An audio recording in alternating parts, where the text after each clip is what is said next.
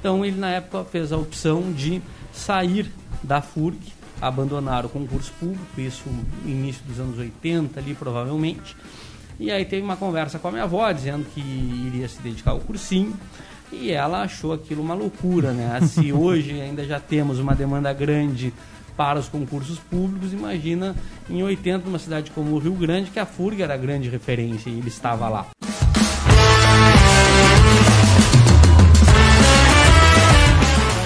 Olá, seja bem-vindo a mais um podcast do Café Empreendedor. É, eu sou o Leandro Rodrigues e sempre aqui ao meu lado estão a Érica Martins do arroba Leituras de Negócios e o Vinícius Giusti do arroba VG Associados. É, e hoje a gente vai falar sobre os desafios da gestão no ensino privado. Mas antes de começar com o nosso bate-papo, vamos lembrar, é claro, que aqui no Café Empreendedor nós sempre falamos em nome de Cicred é, o Cicred quer construir uma sociedade mais próspera. Que valores tem o seu dinheiro? Escolha o Cicred, onde o dinheiro rende um mundo melhor. É, e também pelo café falamos para a Agência Arcona, suas redes sociais com estratégia e resultado. Acesse arroba Agência Arcona. E também falamos para VG Associados, a terceirização financeira com atendimento online para todo o Brasil. Segurança e qualidade na sua tomada de decisão. Acesse VG Associados café.com.br e saiba mais. E para você que está acompanhando agora o café pelas nossas lives no Instagram, Facebook ou YouTube, vai mandando tua mensagem, tua pergunta, a gente vai respondendo aí ao longo da transmissão também. É, lembrar que logo mais esse áudio estará no nosso podcast no caféempreendedor.org. Fala pessoal, tudo tranquilo na Santa Paz? Olá, bom dia, boa tarde, boa noite. Né? A gente nunca sabe em que horário a gente vai estar sendo uh, Uh, a nossa audiência vai estar acompanhando no, no podcast, né? Mas para quem está ao vivo, boa noite, então. Claro, claro. Meio de feriado. Sim, sim. Feriadão para uns, para outros não. Bom dia, boa tarde, boa noite, pessoal. Tudo tranquilo? Hum, pré-feriado, que muitos já se anteciparam, fizeram feriadão. Eu vim hoje ao meio-dia, voltei para Pelotas. E, cara, estrada tá movimentada. O pessoal segue, segue achando a gasolina barata. Me digam onde estou abastecendo, eu quero saber. Olha, Olha que ga viaja... gasolina barata desse jeito aí é, é golpe também, né? Não tem não, como estar tá muito barata, não, né? Pessoal que não tem é mágica. Daqui, pessoal que não é daqui não conhece, a gente tem a Praia do Laranjal, final de semana passado. Esse, esse é a mesma coisa, cara. Gasolina quase 7 reais, o pessoal dando voltinha na beira da praia. Cara, gasolina não pode tá cara. Desculpa, mas não tem como. Vai passear a pé. Muito bem, gurizada. Vamos, então. Temos dois eventos para comentar aqui, né? Vamos comentar sobre o Insight Sul. A gente já fez uma live, inclusive na quarta-feira, né, Vinícius? Lá com o Ciro. Grande abraço para o Ciro, que é o gerente regional aqui da, da Zona Sul o, o Insight Sul, um evento que é Fisi Digital, Digital. É, esse termo é, é híbrido, ele é online e ele é presencial.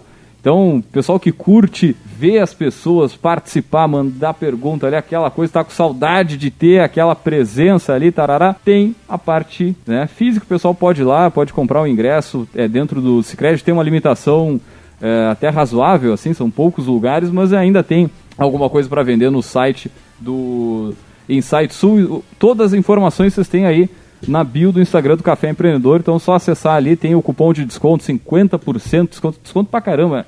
É isso aí, o, o online ele não é limitado, então ele é ilimitado, pode ter quantas inscrições é, forem possíveis. O Ciro comentou que na quarta-feira já eram mais de duas mil inscrições, a meta deles é chegar acima de 5 mil. Então, o pessoal que está nos acompanhando são palestrantes a nível nacional. A gente, olha, eu arrisco dizer que nunca teve em Pelotas um evento com tanto é, palestrante, com tanta personalidade de impacto presente. Será numa sexta, na sexta-feira e no sábado. Então, quem puder estar presente pode comprar o presencial, mas pessoal do Brasil inteiro, quem quer, compra online, acompanha que vai ser muito legal, vai ser muito bom. Vai nomes. ter bastante insights aí pra gente aproveitar. Alguns nomes só pro pessoal ficar ligado aí. Sim, Lisiane Lemos, Geraldo Rufino. Camila Farani. que mais? CEO da, da, da Renner. O José Galó. o site, confira a programação completa. Tem bastante informação. Não, tem tudo tem, lá, né, cara? Tem dois só dias. Você sai, dá-lhe ficha e não tem desculpa. É sexta, sábado Né? Se não pode na sexta, pode no sábado e, e assim por diante. Né? E lembrando que ele vai ser também retransmitido em três polos. Né? Nós temos lá no Parque Tecnológico, aqui em Pelotas, se eu não me engano, em Lajeado Isso e é. em Rio Grande. Que alguma, alguns eventos eles vão ser presenciais nessas unidades após o término do Insight, pelo que eu estava vendo na programação. Então o pessoal vai ser transmitido de lá também. E, É, são é, três hubs, Pelotas, Rio Grande e Lajeado. Isso, Lajeado que é o do Vale, né? Então, cara, não, não tem por que não Cara, só aquele, participar. aquele tapa na orelha, na orelha ali de quem é da região, cara, primeiro tem que ir, tem que participar, tem que valorizar. A gente precisa ter esse tipo de evento aí todo ano, assim como a gente tem o evento do, do Sesc, Sesc eh, Festival Sesc de Música, que começou uns 10 anos atrás, mais ou menos. E, cara, se mantém cada ano e traz gente, movimenta a nossa região. Então, assim, ó, tem que como, participar. Como tem a Fena Doce todo, eh, todo ano, é aquela coisa, a gente só valoriza quando não é aqui. Né? Então vamos aproveitar que a gente está num momento que a gente não pode viajar tanto, vamos valorizar o que é daqui, valorizar esse baita evento que vai ter em Pelotas. Muitas vezes a gente paga mesma coisa e com logística para ir a Porto Alegre ver essas mesmas pessoas, São Paulo, Rio, É Curitiba. Então vamos aproveitar que só porque é em Pelotas muitas vezes a gente não aproveita, né? Ah, mas em Pelotas eu vou na próxima vez. Não. Participa que é para ter no próximo ano. né? Exatamente, O Sebrae trazer valorizar isso. essas pessoas novamente tem que valorizar e tem que se inscrever. Então aproveitem que café tem cupom de 50% de desconto no online, É o maior desconto da, do, do evento evento. todo. somente aqui Fica no dica. podcast do Café Empreendedor. O outro evento O que dizer depois disso, né? O outro evento rapidinho, então a gente vai dar uma dica dia 8 de setembro, tá? No Pelotas Parque Tecnológico aqui, né? Presencial para quem mora em Pelotas, das 18h30 às 22 horas vai ter a edição Pelotas do Empreendrinks, né? Então, Adorei Gostei o nome, né? Adorei o nome. muito legal, é um evento sem custo. meio sugestivo. Ah, e ele tem como um atrativo, além da questão de promover que as pessoas façam networking, O a drink. questão drink, ah, né? da batalha de pitches, tudo isso regado a drinks. Né? Então, o drink beleza, é gratuito hein? também, não? Pô, aí sim, acho que hein? não, né? Daí eu acho que não. Pausa dramática, Tô pausa lendo aqui. dramática. Não, não, lendo não é, não é, não é, não é. Mas, cara, agradecer o, o- a informação Aqui, e o convite, né? Comes e bebes. Opções sendo vendidas durante o evento. Ah, não, daí já seria demais, né? Pelo amor de Deus. Muito bem. Agradecer o muito convite bem. da Marcele lá do, do Candy Valley e da Conectare. Faltou o nome. Conectare. Isso aí. Mas ela já foi nossa convidada aqui no programa, que nos encaminhou aí nas redes sociais. E estamos vendo se o Café Empreendedor se faz presente lá para fazer uma cobertura, falar com o pessoal diretamente E tomar evento. drinks. Né? Claro que ninguém é de ferro, né? Muito, Muito bem, bem, então, então gurizada, vamos vamos puxar o nosso bate-papo de hoje, que é o seguinte, olha só. As escolas privadas, né, são um tipo de empreendimento com muitas particularidades e desafios gerenciais, os quais se tornaram ainda mais acentuados no contexto da pandemia. né? Entretanto, o mercado para o ensino privado no Brasil apresenta oportunidades e a possibilidade de expansão. E nesse sentido, né, o debate sobre gestão dos negócios nesse cenário merece atenção. E para falar sobre os desafios da gestão no ensino privado, nós trouxemos ele, o nosso poderoso.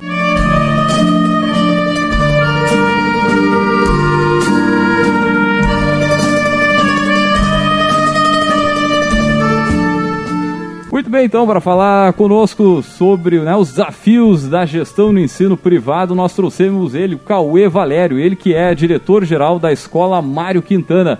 Cauê, seja muito bem-vindo ao Café Empreendedor. E antes de mais nada, né, a gente sempre pede para os nossos poderosos comentar um pouquinho sobre a sua trajetória. Seja bem-vindo. Muito obrigado pelo convite. Boa noite, boa tarde, bom dia a todos, independente do horário que vão nos consumir, né? É, a minha trajetória, ah, ela vai se modificando ao longo do caminho. Eu, durante toda a minha juventude, imaginava que fosse fazer veterinária. Depois acabei fazendo administração de empresas e, e aí acabei ah, um período morando fora enquanto eu cursava administração. Achei que iria morar na praia porque comecei a surfar. E eu que nunca me vi em Pelotas, cá estou com raízes bem fincadas aqui ah, desde 2012, que eu diria que foi tomada a decisão de não, vou, vou então seguir trabalhando na escola, me preparar para assumi-la em definitivo e, e residir em Pelotas. Maravilha, o que eu acho que é bacana a gente trazer um pouco o pessoal que não conhece, o pessoal que é de fora, né, dos outros estados aí que consome o café empreendedor, porque aqui na região a escola é super bem conhecida, né, a história certamente da escola também. Mas é, acho que é bacana contar um pouquinho né, de como surgiu o, a Escola Mário Quintana, em que ano mais ou menos, enfim. E acho que também, só para complementar, é, exemplificar em números também o tamanho da escola para quem nos escuta, é. né? Porque para quem não sabe é, um- é uma das maiores aqui da região sul, né? Então acho que é muito interessante para o pessoal. A gente tem bastante ouvintes do eixo, do, do eixo Rio São Paulo, então até para o pessoal entender aí quem é a Mário Quintana é, nesse contexto. E eu estava ouvindo, ah, vindo para cá, um podcast com o Paulo que falava também da questão de transição familiar, né? E sucessão familiar, que é algo que a gente vai falar um pouquinho aqui também. Bom, ah, tudo começa é, é a história do, do meu pai, né? Ele que fundou a escola, ele que sempre foi a referência até ah, pouco tempo atrás, até a saída dele no final de 18. O meu pai fez oceanologia em Rio Grande, é, e aí começou a fez um concurso na FURG, começou a dar aula na FURG e dava aula em cursinho também de biologia. E aí, naquele momento, ah, o salário dele, 50% vinha da FURG, 50% vinha dos cursinhos. Mas ele, diferente de hoje, ele não poderia optar por não ter a dedicação exclusiva. Não tinha essa possibilidade. Então, para ele trabalhar na FURG, teria que ter dedicação exclusiva. E o plano de salários demorava muito para ele melhorar é, por começar a receber mais. Então ele na época fez a opção de sair da FURG, abandonar o concurso público, isso no início dos anos 80 ali provavelmente. E aí teve uma conversa com a minha avó dizendo que iria se dedicar ao cursinho. E ela achou aquilo uma loucura, né? Se hoje ainda já temos uma demanda grande para os concursos públicos, imagina em 80, uma cidade como o Rio Grande, que a FURG era a grande referência e ele estava lá. É, bom, ele disse para ela que concursos não iam parar de acontecer e se tudo desse errado, ele poderia fazer um outro concurso e em algum momento passar novamente nesse concurso público. Começou a dar aula em cursinho, começou a ser reconhecido pelas suas aulas, veio trabalhar em Pelotas, depois nasceu a minha irmã, nasci eu e vieram mo- residir em Pelotas. Nesse meio tempo ele foi a Porto Alegre também, é, buscar emprego, começou a dar aula em Porto Alegre e durante muito tempo trabalhou em Rio Grande, Pelotas e Porto Alegre. Aí, ah, 90 e poucos, a escola tinha, a cidade tinha duas escolas centenárias, Colégio São José, Colégio Gonzaga, onde eram as referências em educação de ensino fundamental e ensino médio. E ele notava que a grande maioria dos alunos, para ingressar na universidade, passava quase que obrigatoriamente pelos cursinhos e chegavam com grandes lacunas de aprendizagem. Ele resolveu abrir uma escola que não necessitasse, não necessitasse de cursinho. Então a Mário Quintana abriu em 95 com aulas todas as manhãs e todas as tardes. Uma carga horária bem maior, mais robusta, eh, buscando que a escola eh, atendesse todas as demandas dos alunos e eles não precisassem buscar ajuda em outra instituição de ensino. Abriu em 95 com um pouco menos de 40 alunos, uma turma. Esses alunos chegaram em 97 em torno de 21, se não me engano, se formaram em 97. Então, abriu em 95 com uma turma, em 96 ficou com duas turmas, uma no segundo e uma no primeiro, em 97 fechando o ciclo ali de ensino médio. Já no primeiro vestibular, o primeiro geral e o segundo geral e, consequentemente, o primeiro e segundo geral da medicina foram alunos da Mário Quintana. Eram dois alunos da escola que fizeram ensino médio na Mário Quintana e aí ele conseguiu já no primeiro vestibular comprovar que o projeto dele dava resultado, que é uma característica da escola até hoje, né? essa preocupação com a entrega. Como é que a gente vai devolver eh, esse investimento, como esse aluno entrou, como ele vai sair daqui. Então foi um resultado muito importante, a gente tem essa, isso enquadrado na- nos corredores da escola até hoje. Ah, lá em 2000, que foi o ano que eu ingressei no primeiro ano do ensino médio, ainda na avenida, num prédio alugado na avenida, ah, abriu o oitavo ano, então. E já é o primeiro ano de fundamental que teve. Só que era um prédio hum, alugado, com escadas, então, e todo, todo ano os alunos que se formavam no terceirão ali, é, entre 60 e 80 alunos, ele tinha que matricular no mínimo esse número para manter o número do ano anterior de alunos, sem ter nenhum a mais. Então ele viu como negócio era insustentável. Buscou uma área para abrir educação infantil e séries iniciais do fundamental. E aí comprou no leilão é, o prédio que, onde começou a escola, depois acabou se expandindo ali na Bruno Chaves 300. Para a compra deste prédio, vendeu casa, vendeu carro, foi morar de aluguel. E todo mundo, ele tinha uma escola, um prédio alugado no centro, e tinha aquela coisa, não, lá é muito longe, vai quebrar, não vai ter a saída das outras escolas, uhum. porque na época ah, tinha, uhum. porque pai e mãe levam em consideração certa hora de matricular, que assim. Mas, não, mas os, filhos levam em consideração ah, essa bandinha depois da aula é. ali, ah, passa na frente do colégio e tal, né? né, né. Isso. É.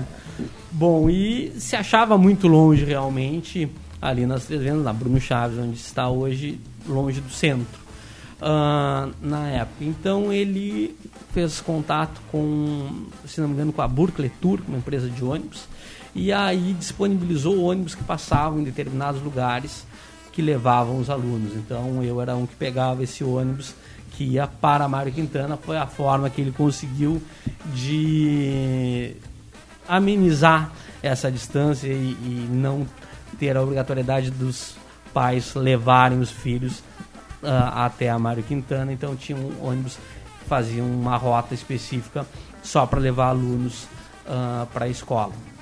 E aí em 2002 abriu a educação infantil e abriu o primeiro ano do fundamental. Quando ele estava buscando a área, ele queria, ele tinha na cabeça que tinha que ter bastante área verde. Uhum. Então ele buscou um lugar que pudesse ter praça, que pudesse ter ar livre, que as crianças pudessem brincar de uma forma mais à vontade, diferente das estruturas que se tinha na cidade até então. Então por isso que ele optou por aquele local da Bruno Chaves.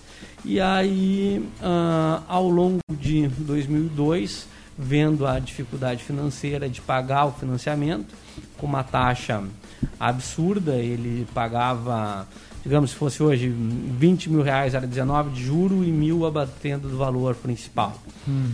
Então uh, seria muito difícil, aí ele resolveu abrir, teve a ideia de abrir uma faculdade. Uh, buscou um, o professor Luiz Arthur Correia Dornelles, de Rio Grande, que tinha uma vivência, já tinha feito mestrado na Espanha, se não me engano, era concursado da FURG, tinha conhecimento de universidade que ele não tinha, tinha contato, sabia como abrir curso tudo mais, e foi atrás dele propondo uma sociedade. O Dornelles perguntou para ele, então, então por que, que, a gente não abre duas, uma em Pelotas e uma em Rio Grande? Uhum. E aí, ao longo de 2002, eles trabalharam construindo toda a parte burocrática para, em janeiro de 2003, fazer o primeiro vestibular. Alugaram um, um, um, algumas salas lá em Rio Grande e em Pelotas usaram a estrutura da Mário Quintana. Então, de manhã e de tarde, os alunos da escola e à noite, os cursos eram à noite, tinha administração de empresas e comércio exterior usando a mesma estrutura. Estudei lá. Estudei nas dependências do, do Mário Quintana. Oh. Pois é, daí vocês conheciam. Bom, e aí começou num ritmo de trabalho e gostando muito do que fazia, abrindo cursos de pós-graduação, abrindo novos cursos. Conseguiu abrir direito, que foi uma grande luta na época para conseguir abrir o direito. E aí começou a ter mais nome, até que em 2007 a Anguero procurou, querendo adquirir a faculdade. É...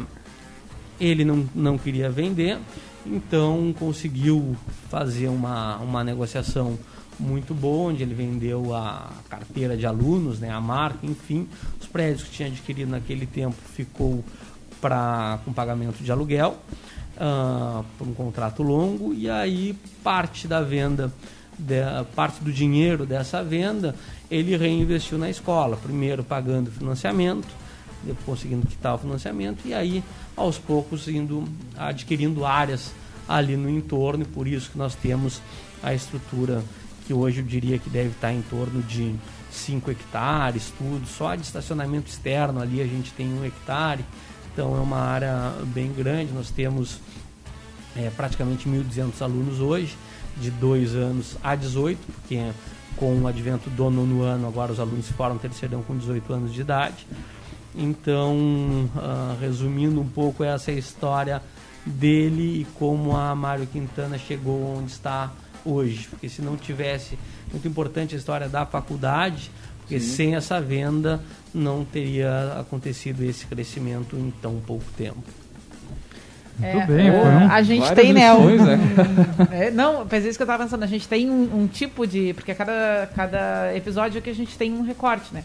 A gente tem um tipo de programa que é história empreendedora, que a gente uhum. conta exatamente isso. Uhum. Né? E não era o recorte de hoje, mas foi muito legal poder entender esse contexto, claro. porque eu acho que ele conversa não só com outras coisas que a gente fala aqui, como por exemplo Várias vezes a gente já discutiu aqui na mesa a questão de uh, abrir mão do concurso para investir no negócio. É, a questão, por exemplo, de quando ele fala lá, ah, em 95 uh, ele tinha que abrir a primeira turma, né, para poder e, e, e, mobilizar pessoas que acreditassem na, né, naquele tiro no escuro para três anos depois estar tá formando a primeira turma e consolidando né, a proposta que ele achava. Então, coisas que conversam muito aqui com o que a gente traz para discussão sobre trajetórias empreendedoras, né? O que, que é de fato mobilizar recursos para gerar resultados. Então, uh, já foi legal que acabou que a gente começou com a história empreendedora, ah, mas para é, chegar na, na conversa que a gente queria fazer hoje, né? Que é bom. A gente fala aqui sobre gestão de diversos tipos de negócio, né? E o ensino privado ele é um tipo de negócio. É, e não, não, não tem espaço aqui para a gente fazer a discussão uh, sobre porque, bom, se a gente pensar que o ensino privado ele existe por uma brecha constitucional, que é quando o governo pega para si uh, a, a, a, atribuição de dar educação para todo mundo, ele se vê ineficiente e ele libera a iniciativa privada, então, para chegar junto, né? E, e também, né, uh, ser um player nesse mercado e tal. E isso muitas vezes dá alguns embates ideológicos para a gente, ah, não, mas a gente não. É que nem falar como saúde, como negócio. Né? Às vezes tem alguns fóruns onde se discute isso, que tem essas barreiras uh, por confundir um pouco, né? Mas tu mesmo dizia, ah, desse jeito não seria sustentável, desse jeito não seria viável. E aí, da mesma forma, se a gente cria uma escola que não sustenta como um negócio, o que, que a gente faz depois com aqueles pais e aquelas mães que foram lá matricular? Como é que tu dissolve uma escola? O que, que tu deve para o MEC? Como é que tu faz registro escolar? Então, pelo uh, nível de, de uh, de impacto, se esse negócio deixa de existir, com certeza gerenciar esse negócio é, é um processo muito mais particular do que outros, do que eu ter, sei lá, um restaurante, baixei a cortina amanhã, todo mundo vai embora e deu. Todo mundo é livre para comer em outro lugar, né? Então acho que, que tem uma, uma série de coisas, né? E agora a gente vai Uh, pedir para o Cauê contar um pouquinho do dia a dia dele, onde é que né, estão os pontos virtuosos, onde é que estão os gargalos. E, e acho que mais ainda essa discussão se acentuou no contexto da pandemia. Né? Que, ok, muita gente já usava o AD como um complemento, né? Ou, ou, ou circulava pelo AD, mas da noite para o dia ter que se adaptar totalmente para não parar, né? Uh, e aí, de novo, pensando como negócio, bom, tem alguém pagando lá na ponta, tem alguém comprando aquilo ali e não pode ficar sem aquela entrega, né? E acho que tem, a gente está num momento muito propício para fazer essa discussão principalmente por conta do cenário da pandemia, né? Mas acho que tem, tem várias coisas que são bem diferentes aí de quando a gente pensa no ensino privado em termos de gestão. Então, vamos te devolver, né? para te contar um pouquinho o que que tu, uh, como é que é o dia a dia, o que que tu enxerga, né? Que são os maiores pontos de desafio. Bom, a pandemia trouxe alguns momentos de desafio para as escolas. O primeiro foi transformar escolas 100% presenciais em 100% online. Então, dia 18 de março foi o último dia que a gente teve a opção de aula presencial, que não foi praticamente ninguém, já era uma quarta-feira. Uh, aí nós organizamos a semana seguinte com aulas por vídeo é, disponibilizados no, no Classroom, que a gente já utilizava. E aí e fomos atrás de, de que plataforma usaríamos decidimos que a melhor plataforma naquele momento era o Zoom, que tinha uma série de recursos, por exemplo, de fazer trabalhos em grupo, de ter salas divididas, do professor poder transitar, e isso era algo, é um recurso bem interessante para conseguir tornar uma aula um pouco mais dinâmica. Após a decisão da plataforma, do Zoom, teria que ensinar um quadro de 100 professores a utilizarem aquela ferramenta, porque por mais que para fazer uma reunião seja intuitivo, É diferente tu ter que comandar ali 40 alunos, 30 alunos, uh, mutar o microfone, não permitir que eles fiquem falando no chat, dependendo do que eles estão falando. Então tem uma série de pré-requisitos é, para dar aula no Zoom, que é diferente de uma reunião normal que nós fossemos fazer. Então a gente contratou uh, e aí a importância de, de network, né, de saber uh, ter contatos que te ajudem a solucionar problemas novos que não estava esperando. E, e, bom, eu tive uma indicação de um cara de São Paulo. E aí entrei em contato com ele e aí fiz aquela contratação no momento também que era difícil, porque a gente estava ah, na expectativa, né? Como é que vai ser a de imprensa esse ano, o que, que a gente vai ter. E aí, pá, vamos fazer um investimento de uma capacitação nesse momento, com essa instabilidade. Só que, como eu disse para vocês, a Mário Quintana sempre se caracterizou por reinvestir. Reinvestir tanto na parte física quanto na parte de qualidade. Então, achei que era o momento de se manter fiel a, ao DNA da escola. A gente fez essa contratação que durou um mês. Após uma semana de capacitação, a gente começou com as aulas de forma 100% online.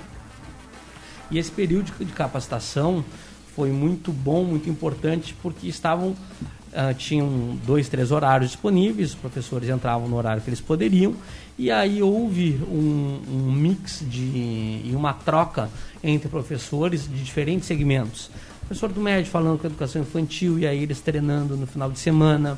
É, então houve um sentimento de colaboração e de identidade com a escola muito forte ali naquele momento. Então foi muito positivo, começaram as aulas, começaram as coisas a dar certo, aí vai vindo novos desafios, né? Como fazer a avaliação? Bom, múltipla escolha, tá, mas e a de matemática? Como é que, como é que a gente faz para corrigir as redações dos alunos uh, e devolver? Então, bom, eles mandam por e-mail, a gente imprime, alguém vai, leva na casa do professor, ele corrige tudo, volta, escaneia e aí devolve. Uh, aí depois, lá final do ano, liberação das aulas no formato presencial. Professores que já tinham se adaptado para um formato 100% online e também por a, usar os recursos que o Zoom permitia, a gente sempre deixou com o anfitrião, então o professor nunca estava sozinho, sala sempre tinha alguém auxiliando é, para dar atenção aos alunos e, e, a mexer ali na, na plataforma. O que também gerou uma troca interessante, porque tinham dois professores juntos um dando aula e daqui a pouco o outro fazendo alguma contribuição, e aí já, já fazem alguma brincadeira, e isso envolve os alunos. É, e aí lá, se não me engano, setembro, outubro, a capacitação para que eles dessem a aula de forma simultânea. Então capacita todas as salas de aula, bota microfone, notebook, câmera, cabeamento, demarcação uh, e traz o professor para testar porque ele teria que dar uh, uma atenção semelhante para quem está presencial e para quem está em casa. Uhum. Bom, que é a parte mais difícil, né? Claro que o mais confortável para o professor é o que ele já fez a vida toda, que é a aula presencial. Aí um outro momento é a aula 100% online e o mais difícil é o que a gente vive ainda até hoje, que é essa aula que ocorre simultaneamente para quem está presencial e quem está de forma online. Nesse meio tempo também tem né, as, os protocolos sanitários, a necessidade é, de higienização, de controle, de exames, o que fazer quando o aluno testa positivo, que a gente isola a turma e aí testa todos os professores e funcionários que tiveram contato com aquela turma. Já fizemos uh, mais de 60 testes até hoje em todas as turmas tiveram positivados e todos deram negativo, o que nos dá a segurança de que não está ocorrendo uh, a transmissão, a contaminação dentro do espaço da escola. Então, isso vai dando segurança também para as famílias cada vez mais e levando seus filhos para o formato presencial, que é, não, não tem comparação, né? principalmente no, né, na educação infantil, fundamental, um processo de alfabetização. É claro que é uh, melhor o presencial, me parece, para todos os segmentos ter a aula com a mesma pessoa presencial e online, o presencial vai ser mais interessante, fora a questão de socialização, uh, atividades psicomotoras, a gente nota a dificuldade de alguns alunos até no caminhar, no correr, no, alguns não conseguem, era uma atividade de correr de costas, uma aula de educação física que eu estava assistindo, e não conseguiam, né? Uhum. Quem mora em apartamento ficou aí um ano, um ano e meio até agora, sem muitas atividades físicas, e isso nessa faixa etária compromete muito. Então, de uma forma meio resumida, basicamente isso. O que, que a gente viu de oportunidade também? É, nós fizemos um webinar, como esse ano, não sei como será para o ano que vem, mas já estava permitido o ensino online durante todo o ano, que até então não era permitido, né? Tinha o Conselho Estadual de Educação não permitia que a educação básica fosse no formato online, EAD. Uh, então a gente fez o webinar com uma provocação de Quintana na sua cidade. E aí fizemos para Santa Vitória, São Lourenço, Bagé, Jaguarão e captamos alunos dessas cidades que estavam descontentes com as propostas que eles tinham na sua cidade de ter a carga horária da escola com os mesmos professores. É, e isso para eles era vantajoso porque não tinham o custo de ter uma casa alugada aqui. Mas uhum. já não dá para tu ir voltar no mesmo dia né? São duas horas aí então e também a tranquilidade de ter o filho na sua casa com todos os cuidados que as famílias já têm. Como é que foi esse desafio? Porque lá na, no início da pandemia então houve é, muita incerteza uhum. né então as empresas não sabiam o que, que poderia, quanto tempo durariam então todas essas mudanças. Como tu disse, buscaram uma consultoria, buscaram um assessoramento para algumas partes, mas a maioria das empresas se viu em momentos de, bom, eu vou ter agora um, um baque muito grande, eu não sei o que o mercado como vai reagir. O governo federal abriu algumas possibilidades, seja de, enfim, de é, suspensão de contratos. Quanto isso impactou é, na gestão empresarial mesmo, assim, lá no, no, dia a dia, não somente com os alunos em sala de aula, mas como empresa, né? Então eu tenho lá, quantos colaboradores vocês tinham na época? Tínhamos 210. Imagina, 210 pessoas. Uhum. Como é que foi esse momento, assim, até na questão de tomada de decisão, uhum. né? Porque imagino que vocês têm um conselho, que, que tem todo corpo diretivo. É, conta para nós como é que foi passar por esse momento, né? Uhum. Porque, como a Erika falou, são é, alunos, são famílias que, que estão ali, vários filhos, é, os próprios professores também. Como é que lidar com uma situação dessas, né? É, e acho que uh, escolher, né? Em algum momento tem escolhas, tipo, quem que eu vou desligar? Eu não consigo ah. manter essa folha com, né, com uma atividade que não está sendo presencial. Então, acho que tem, tem umas quantas coisinhas aí para... Bom, não é nós, fácil. Nós temos um número grande de estagiários trabalhando lá uhum. uh, que auxiliam principalmente na parte da tarde, com a educação infantil e séries iniciais. Bom, e aqueles que não seriam aproveitados como co-anfitriões, esses a gente suspendeu o contrato é, na hora, né? Mas a gente conseguiu fazer pouquíssimas demissões, até porque com a outra instabilidade era que ah, daqui a pouco, daqui a um mês a gente volta, daqui a dois meses a gente uhum. volta. E se voltar, a gente precisa de uma estrutura que atenda todo esse grupo de alunos. Então, as demissões que foram feitas foram pontuais, que são aquelas demissões que em algum momento a gente provavelmente ia ter que fazer mesmo. Eram uhum. pessoas que já não vinham trabalhando bem, que não tinham uma identidade com a escola, então não, não teve demissão em massa, e o que a gente fez sim aí foi reduzir os contratos de trabalho. Aí quem não estava aí a gente reduziu na proporcionalidade. Se trabalha 50%, se reduziu 50%. A gente precisa dessa pessoa trabalhando 70%, reduz 30%. Então aí teve algumas diferenças é, nessas situações. Mas é, é importante para nós ter pessoas com bastante tempo de casa também. Isso era outra coisa que a gente não queria fazer muitas demissões, porque uh, nós temos um ritmo meio acelerado de trabalho, um ritmo de, de necessidade de qualidade de serviço então é importante que as pessoas fiquem um tempo conosco, entendam a nossa cultura, a forma como nós trabalhamos, para adotar esse estilo de trabalho. Então, é, hoje, por exemplo, na parte diretiva, eu sou o diretor geral, tem mais três diretores. Quem tem menos tempo de casa tem 20 anos. Então, é uma, uma empresa que a gente busca que as pessoas fiquem bastante tempo, uh, entendam a cultura da organização e, e deem uma, um, uma boa, um, um, bom atendimento aos nossos clientes. Né? e perdem muita gente para o concurso, o inverso, né? né? Surgiu no, no movimento inverso. Pouco, pouco. Já, já perdemos mais, já perdemos mais, principalmente professores de médio. Mas hoje, hoje em dia, pouco. Hoje em dia, pouco. E aí a gente está num processo interessante agora, que a gente está com um grupo bom de estagiários. Isso é importante porque aí eles já têm uma experiência ali e a ideia é que, se, que fiquem, que se mantenham. Claro que para isso a gente precisa de um aumento de turmas, né? O que a gente estava comentando anteriormente de negócio. Tem que ver se financeiramente é viável, se a médio prazo vai ser interessante para a organização, se vai mantê-la, é, não digo enxuta, porque eu não considero a nossa estrutura enxuta, mas enfim, se vai manter rodando da forma que a gente entende que seja melhor. Houve um movimento na parte da educação de muito, muito aluno do ensino privado né, ir para o ensino público durante esse processo. Uhum. Isso chegou a impactar alguma coisa vocês e isso já reverteu? Vocês tiveram alguma defasagem, alguma evasão e agora houve o retorno do pessoal? Porque tu comentou dessa ação de buscar uhum. novos uhum. alunos através da, da, dificuldade, que eu achei fantástico.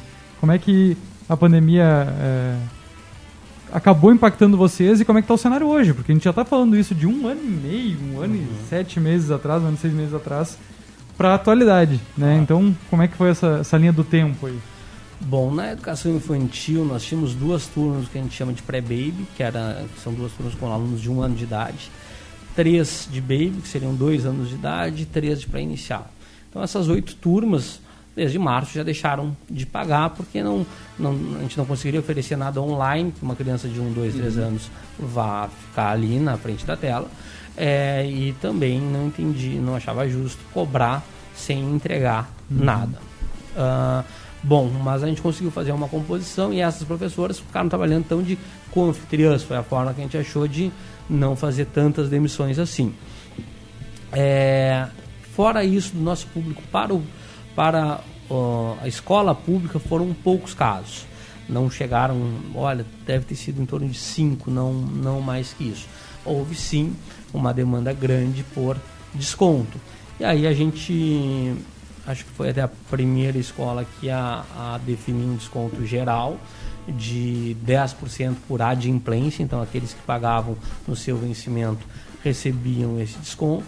E tivemos que fazer alguma outra negociação individualizada também, é, entender que a economia impactou a todos e ainda está impactando, né? mas a gente já teve esses que tinham ido para a escola pública, todos já retornaram, já estão matriculados. E estamos tendo alguns retornos de alguns que também estavam em casa, aqueles que não têm porque na educação infantil existe uma obrigatoriedade a partir dos 4 anos de idade. Uhum. Então, alguns ainda tinham uh, definido os seus filhos ficarem uh, com a estrutura em casa até pouco tempo atrás, agora se sentindo mais seguros. Então, então a gente está tendo um movimento de matrículas interessante essa época do ano que geralmente não era normal. Você falou que fizeram uma, uma captação né, de alunos em outras cidades, ali Bagé, Canguçu, né, cidades aqui da, da volta. E tem alguma previsão, né, de, até de, de produto para manter esses alunos de, de, modo online mesmo, né? Eu não sei se até se o MEC, além da função da pandemia, se já estipula alguma, alguma forma do estudo online, né, do, do, do segundo grau, por exemplo, enfim.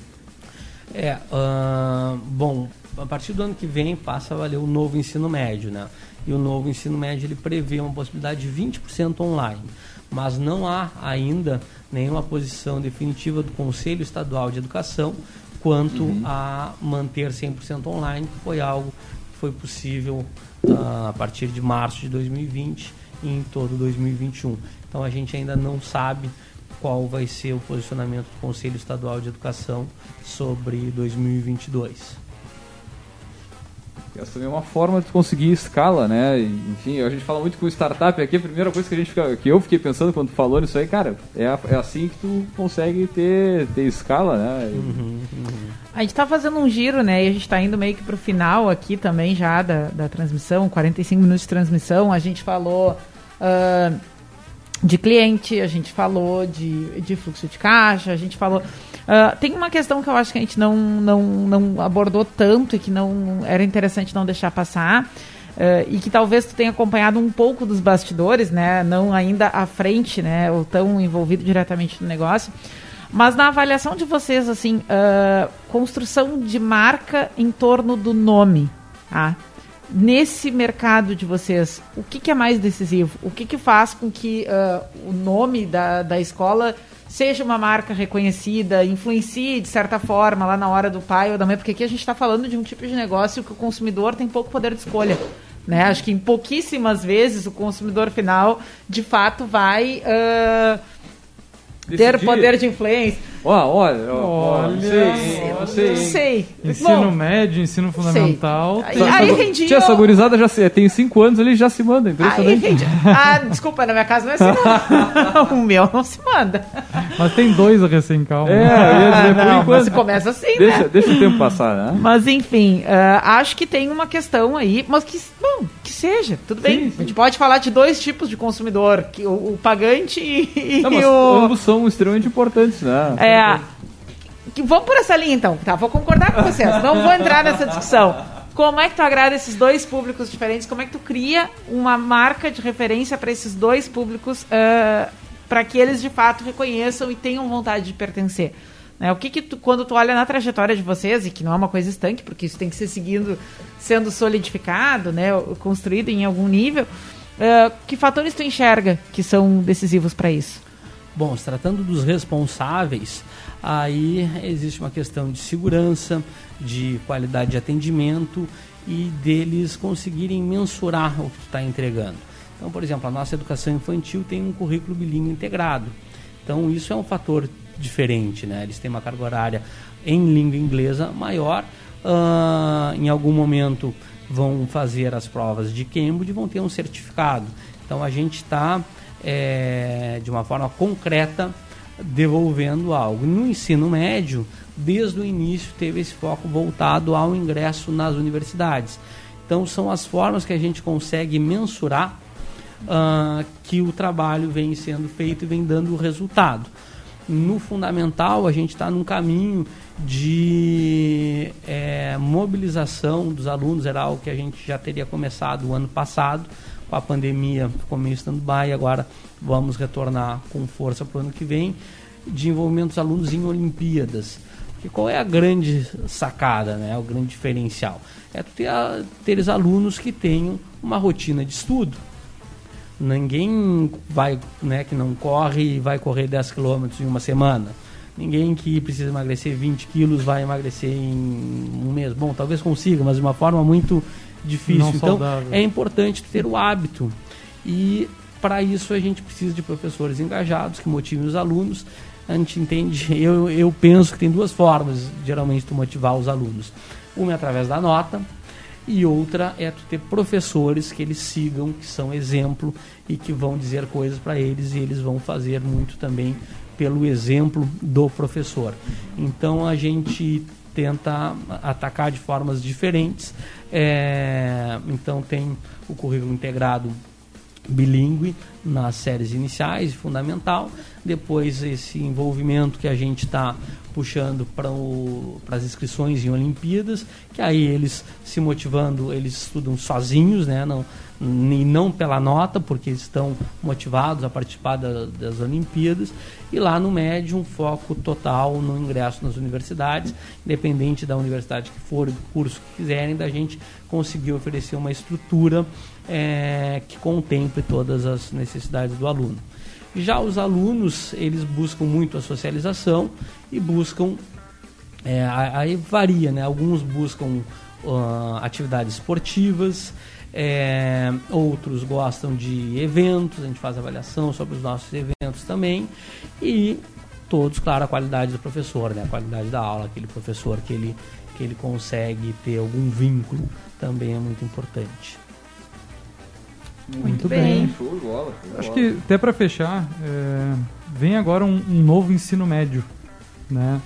Como é que tá essa já não sei qual é a previsão, sinceramente, não não tenho tanto conhecimento, mas eu vi que já está sendo divulgado pelo próprio governo federal. É, conta para nós como é que é essa preparação então da escola, isso muda é, a rotina de vocês e como é também ter essa esse desafio de ajustar a gestão há um ser supremo maior, vamos dizer assim. Todas as empresas estão é, sucintas a isso, seja através de impostos e outras questões, mas de vocês vai lá no cerne da operação de vocês, né? Como é estar preparado a isso? Como funciona esse planejamento de vocês?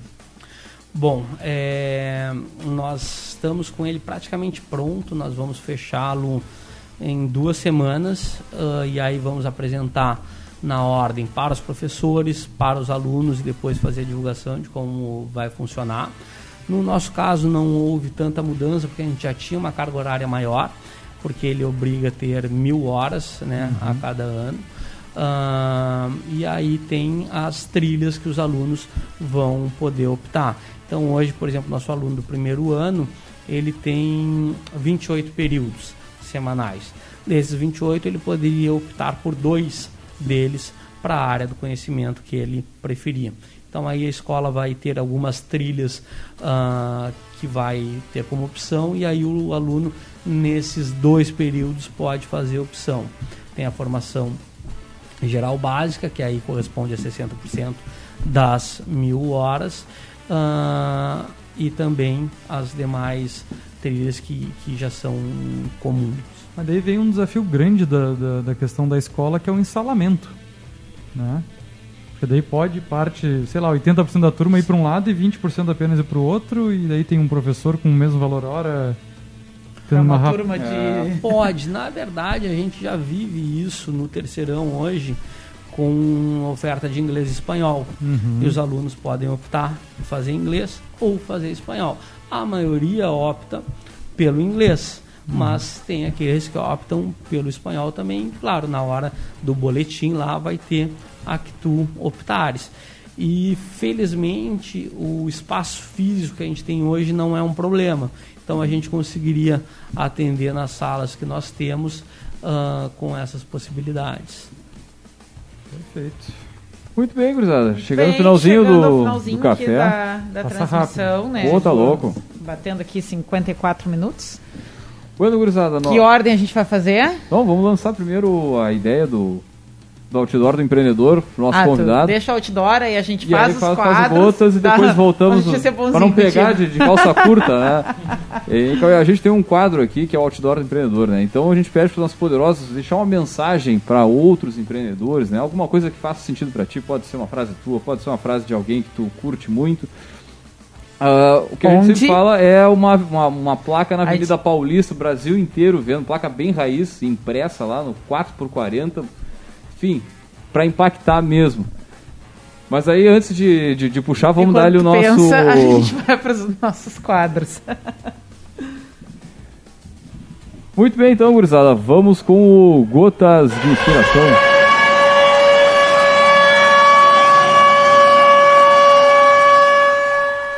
Fracasso é quando você erra e não aprende. Isso é. Tem um livro dela aí no nosso, é. nosso quadro aí do estante, é mas ela vai estar presente no Insight Sul, né? Então, um evento que a gente falou no início Hashtag do programa. fica a dica, né? Então, Farane Camila, Camila Farane, curadoria de Martins Érica. Vou deixar então já na, na puxada, já que a gente não tem trilha falar então do, do, do livro. Muito bem. Então a estante de hoje foi escolhida para casar com o Insight, né? Para que exatamente. Porque, bom, a gente fez a chamada do Insight, né? Falou dos nomes, e aí eu escolhi um livro de uma das pessoas que vai estar lá, né? Para a gente uh, trazer hoje para o quadro aqui. Uh, é o primeiro livro, né, da Camila Farani, mas ela é super conhecida pela função do, do Shark Tank, né? Por, ter, uh, por ser uma das, das Sharkers. O livro dela, então, Desistir Não É Opção, é uma mescla de autobiografia com dicas para abertura de negócio. Ela conta a história da família dela, que o pai dela uh, faleceu bem cedo, e aí a mãe dela, para sustentar ela e o irmão, abriu uma tabacaria. Né? E ela uh, acompanhou essa tabacaria uh, criar, uh, se criar, se desenvolver, se consolidar, e aí ela foi cursar direito, mas ficou sempre com o pé em cada coisa e num dado momento ela entendeu que, né, o, o que falava mais alto para ela era a questão de empreender, de estar à frente de um negócio, aí ela conta essa migração de carreira e depois ela segue dando várias dicas para quem tem vontade de abrir um negócio, né, que pontos cuidar, o que, que, o que fazer, o que não fazer. Então, eh, mas uma linguagem boa, um livro de uma leitura fácil, didático. Ele é um livro relativamente recente. Ele foi publicado pela editora Gente em. Foi nesse. É, 2021. Estava na dúvida se era ano passado ou esse ano. Uh, 220 páginas, mas assim, ele é bem diagramado, bem ilustrado, então não fica uma leitura pesada. E é legal, eu, eu, pelo menos adoro biografias de, de, de empreendedores, né? E, e, tem esse casamento. Uhum. A história dela, mais as dicas que ela dá a partir do aprendizado dela, para quem tem negócio ou para quem está pensando em abrir negócio. Né? Então, essa é a nossa dica da estante de hoje. A resenha durante a semana está entrando aí no. Acho que deu bastante tempo pro nosso convidado. Arroba café Bom, é, eu acho que eu vou deixar o da Avenida Paulista para o final, tá? Mas eu acho que o importante é, é, trabalhar com o que se gosta, né? Vocês também trabalham com educação, para trabalhar com educação realmente tem que ser apaixonado por isso e é algo muito gratificante. Também acho importante ter pessoas uh, talentosas ao teu lado que complementem o teu trabalho. Tu não fazes bem que tenha pessoas que façam bem melhor do que tu essas tuas deficiências. Ter uma rede de contatos é importante para resolver problemas que nunca foram uh, passados ainda, mas o slogan da Avenida Paulista não poderia ser diferente, que é algo que marca a Escola Mário Quintana, que é Alto Astral. que é o slogan do Valério, lá desde a época de cursinho. Uhum. Ele sempre falava para todos os alunos alto astral jovem. Show de bola, show de bola. Muito bem, Mandar então, um abraço para quem esteve conosco aqui nas redes, né? Em especial Uh, ah, para os nossos inbox. O Eurico aqui que curtiu e mandou ali um inbox. E para o professor Costelão, que estava aqui. Ele disse que eu estou ouvindo. Está ouvindo aqui. um abraço, Costelão. Um abraço, Marcelo. Show de bola, então agradecer a presença do nosso poderoso, quem nos acompanhou. E também lembrando, é claro, que aqui no Café nós sempre falamos em nome do Cicred. É, o Cicred quer construir uma sociedade mais próspera. Que valores tem o seu dinheiro? Escolha o Cicred, onde o dinheiro rende um mundo melhor. E também falamos para a Agência Arcona, suas redes sociais com estratégia e resultado. Acesse arroba Agência Arcona. E também falamos para a VG Associados, a terceirização financeira com atendimento online para todo o Brasil. Segurança e qualidade na sua tomada de decisão. Acesse o vgassociados.com.br e saiba mais. Muito bem, galera, nós ficamos por aqui. Deixar um grande abraço e até a semana que vem com mais Café Empreendedor.